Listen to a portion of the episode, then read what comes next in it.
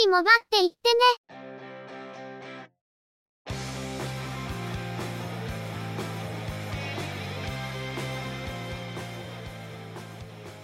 この番組は、モバイル通信に関する技術や業界の動向についてのニュース、IT ガジェットについての情報などの話題を中心にご紹介しています。この番組内でのおしゃべりは、すべて合成音声でお送りしております。多少お聞き苦しい箇所もあるかと思いますが、あしからずご容赦ください。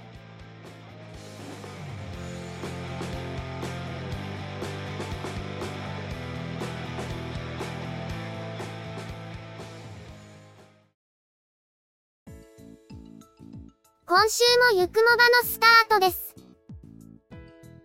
お届けいたしますのは、ネタを探してきたり、いろいろしてるのが中の人、またの名をハイマウント。そしてお話をするのは、佐藤ささらと、鈴木つづみと、嫌です。ゆくもば、第397回です。プレステ5が一向に手に入る気配がなくて、すっかりゲーム熱は冷めてしまっている中の人ですが、そんな中の人にお知らせです。GTA オンラインに大型アップデートが来ました。GTA オンライン、動画作っても再生数が全く伸びないので、最近やめちゃってるやつですね。再生数、9、69、14、90、16。サムネをちょっとエロい感じにしないと全然再生数が伸びない。もうやめとけ。今回の犯罪事業アップデートで、新しいミッションなどの追加だけではなく、プレイ環境の改善にかなり手が入ったみたいですね。従来はビジネスを行おうとすると、異様なく公開セッションでプレイせざるを得ないので、悪意あるプレイヤーに妨害されたりするリスクがありましたが、今回のアップデートで、参加者を限定できる招待セッションでもビジネスをプレイできるようになったとか。あとはゲーム中の凶悪すぎる乗り物、オプレチサーマーク2はバランス調整が施されて弱体化したほか、ミッションの途中で失敗した際のリプレイで、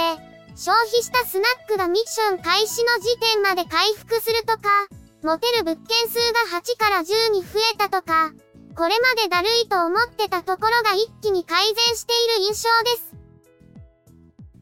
弾薬の補充も一気にできるようになったそうなので、一部の銃の弾薬調達を忘れて、ミッション中に弾薬が足りなくて積むという、中の人のボンミスあるあるもかなり減りそうです。中の人の今年の夏季休暇は、久々に関西方面を旅行しようかと思っていたようですが、コロナの感染再拡大が想定以上に激しくなってしまって中止を余儀なくされてますから、空いた時間は久々に GTA をプレイしているかもしれませんね。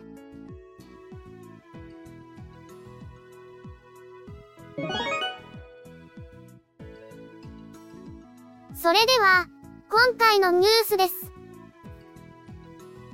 NTT ドコモは、認定リユース品のドコモサーティファイドで、7月28日から新たに iPhone 11 Pro、および iPhone 11のランク A プラス、ランク A、ランク B の取り扱いを開始しました。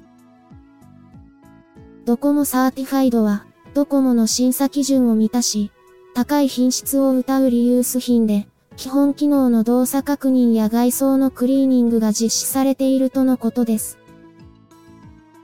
商品の受け取りから30日は無料の製品保証がついており、携帯保証サービスを契約することもできます。製品ランクのランク A プラスは、目立つ傷や汚れがなく、非常に綺麗な状態のもの。ランク A は目立つ傷や汚れが少なく、綺麗な状態のもの。ランク B は細かな傷や汚れがあり使用感があるが、比較的状態が良好なもの、となっています。これまでに iPhone X、iPhone XR が取り扱われていましたが、ここに iPhone 11シリーズの2機種が追加される形です。円安の影響で販売価格が上がっていたり、そもそもの端末価格も性能向上に伴って上昇傾向にある中、ドコモの認定中古品はちょっとありがたい存在です。ただ、中古販売店のオンライン販売と違って、写真などで個別の状態の確認ができない売り方なので、ランク B を購入した際に想定していた以上に外装の使用感があるといったことが起こりそうだなと感じます。その心配がないくらい、高品質ということならいいんですけど、多分そこまでは担保できないと思うんですよね。中の人は iPhone 11 Pro が気になってますが、中古相場を見たところ、ドコモサーティファイドは相場より少しお高いようなので、本当にその差分の価値があるかは気になるところです。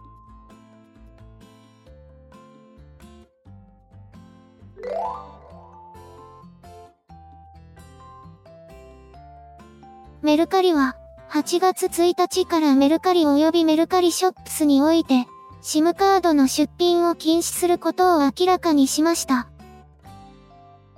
契約の状態や種類を問わず、eSIM を含む SIM カード全般が出品禁止商品となり、削除対象になるとのこと。現時点で出品しているユーザーについては、7月31日までに出品を取り下げるよう呼びかけており、8月1日以降はメルカリ側で順次対処するとのことです。そもそも出品できたということに驚きを禁じ得ません。こんなのを利用すれば、飛ばし携帯なんてやり放題ですね。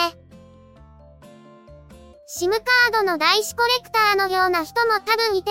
そういう人が発行時期が限定される図柄のものを入手するなど、そういう方向の取引をしていたものと思いたいですが、そういう向きには確かに残念な話です。ただ、SIM カード自体が契約を伴うものであると同時に、キャリアによっては解約時には返却を求められるものです。また、先ほど述べた飛ばし携帯のリスクを考えたら、こういった場で個人間での取引を行うのは甚だ適当ではない品物だったと思います。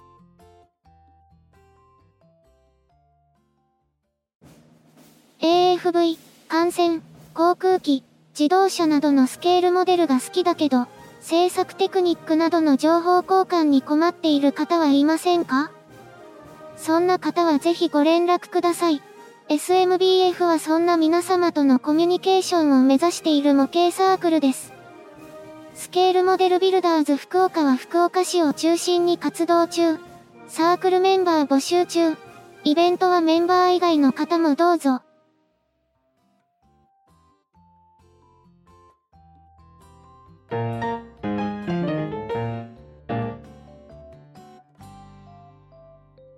NTT ドコモは安全運転をサポートするサービス、ドコモドライバーズサポートを2023年3月31日で終了することを明らかにしました。サービス終了に先立ち、専用料金プランやオプションサービス、対応ドライブレコーダーの販売は9月30日で終了するとのことです。ドコモドライバーズサポートは2020年11月からサービスを開始し、モバイル通信対応のドライブレコーダーとスマートフォンの連携で、事故発生時の記録やサポート、駐車中の異常検知などが利用できるというものでした。ドコモは一定数、利用されていたとした上で、昨今の事業環境を鑑み、経営資源を集中すべくサービスを終了することになったと説明しています。既存のユーザーは、サービス終了とともに契約は自動解約となり、終了後はアプリやウェブサービスは利用できなくなります。また、セゾン自動車火災保険の大人の自動車保険から提供されている事故対応サービス連携では、衝撃を検知した際の連携が利用できなくなるとのこと。対応のドライブレコーダー、ドコモドライブレコーダー、DDR01 は、サービス終了後は通信機能が利用できなくなるとのことですが、スタンドアローンのドライブレコーダーとしては引き続き利用できるとのことです。IoT を利用したサービスは大変便利ですが、比較的短期間にサービスを打ち切られてしまうのが問題だと感じています。これではわざわざ買った意味がないと思うので、購入に二の足を踏んでしまうという感じもするんです。そうなると契約者が伸びない、契約者が伸びないからサービスを打ち切る、という悪循環ですが、ユーザーの側が歩み寄って不利を承知で契約する義理はないわけで、通信キャリアがこういったサービスをやろうとすると、やはり無理があるのかなと感じます。むしろこういう方面は MVNO の方が相性がいいのではないかな、と感じるところではありますね。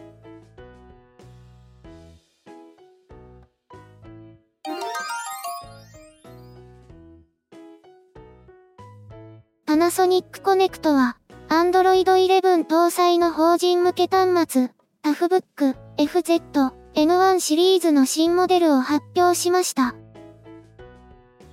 従来の FZ N1 は、斜め方向に角度がついたバーコードリーダーを搭載しているため、カメラ周りが出っ張っていましたが、今回発表された FZ N1 フラットは、背面がフラットになり、ポケットから取り出しやすいスリムなボディになったことが特徴です。バーコードの読み取りの際に対象を指し示す LED 照準、エイマーを搭載しているため、リアカメラで正確かつ画面の確認なしでバーコードを読み取っていくことが可能とのこと。手袋を装着した状態でも操作できる高感度近接検知タッチパネルや、水しぶきがついたままでも誤動作しない水滴誤動作防止機能、ペンでの入力ができるスタイラスペンモードなど、運用する環境に左右されずタッチ操作が行えるとのことです。アメリカ国防総省が制定する、合板に180センチから26方向で落下させるなどの対衝撃試験をパスする必要がある。対衝撃、対振動のミルスペック、ミルスタンダード 810G に準拠。IP66、68に準拠した防塵、防滴、防水性能を備えます。通話の際は、3つのマイクで声とノイズを自動で切り分け、工事現場の騒音、およそ80デシベル下でも快適な通話をすることができる、ノイズサプレッサー機能を搭載。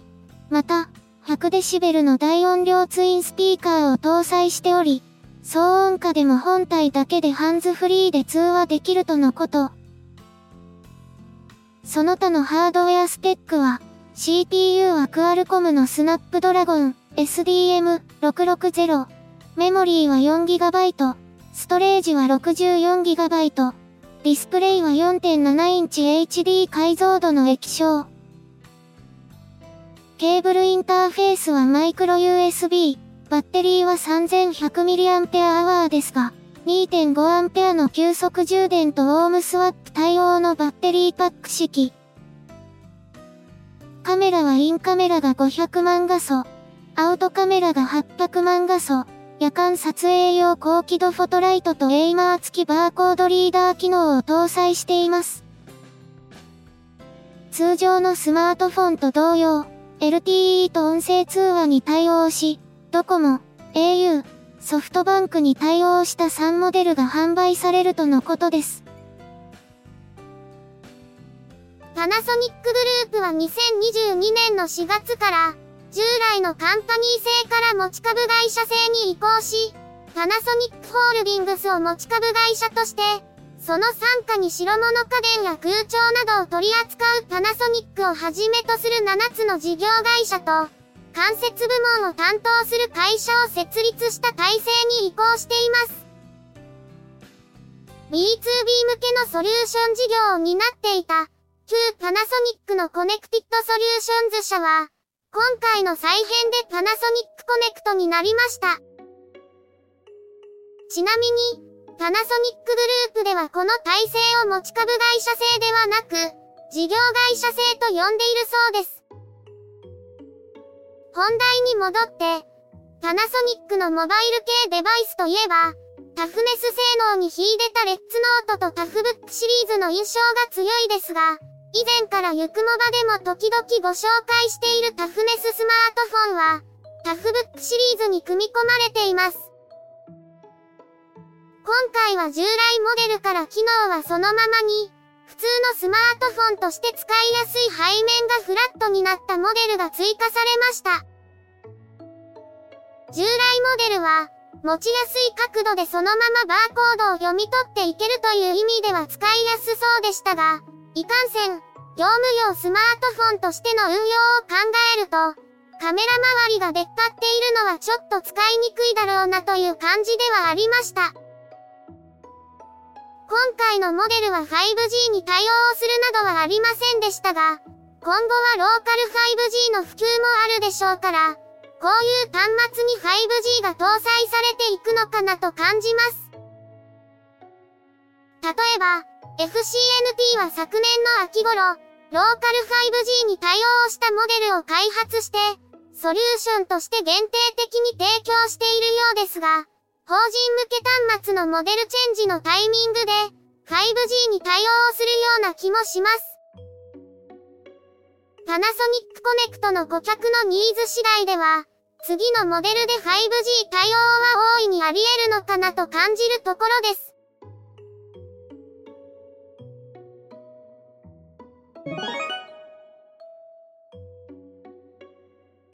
回のニュースは以上です。最近、自動車業界ではエンジン搭載の車が縮小し、電気自動車へのシフトが急速に進み始めているように感じます。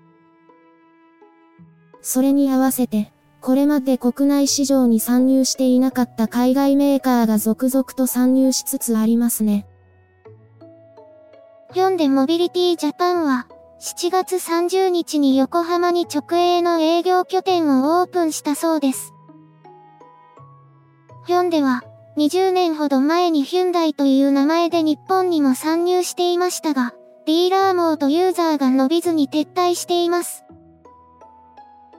その後は商用車部門だけが国内に残り、大型バスのユニバースは国内でも結構導入されていますね。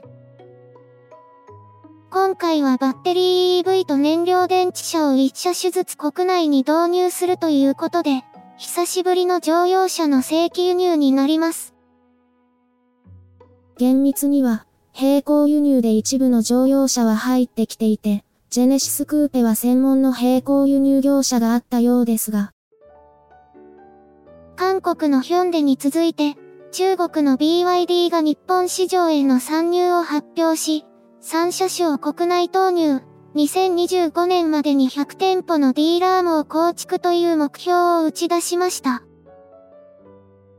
BYD も EV のバスが限定的に国内に入ってきていて、一部のバス事業者がすでに運用しているんですよね。なお BYD は内燃エンジンの車の生産をやめて、電気自動車に一気にシフトする戦略を取ったようです。国内メーカーは日産、三菱、トヨタ、スバルが EV の販売中、または EV の新規投入を発表しており、それ以外のメーカーもこの流れに続くでしょう。EV やプラグインハイブリッドの販売比率は一気に増えると思いますが、問題なのは充電インフラだと思うんですよね。個人宅の駐車場に充電ポートを新規で作るのは大変ですし、マンションだと維持管理の問題が出てくると思います。公共施設の充電設備についても、ガソリンスタンドと違って充電中に場所を占有する時間が長いということもありますから、この問題もどうするのかと思っています。新しいものに対してインフラや法制度が追いつかないというのは、今に始まったことではないのかもしれませんが、どのように解決されていくのかは興味深いのとともに、ちょっと不安を感じているというのが本音ですね。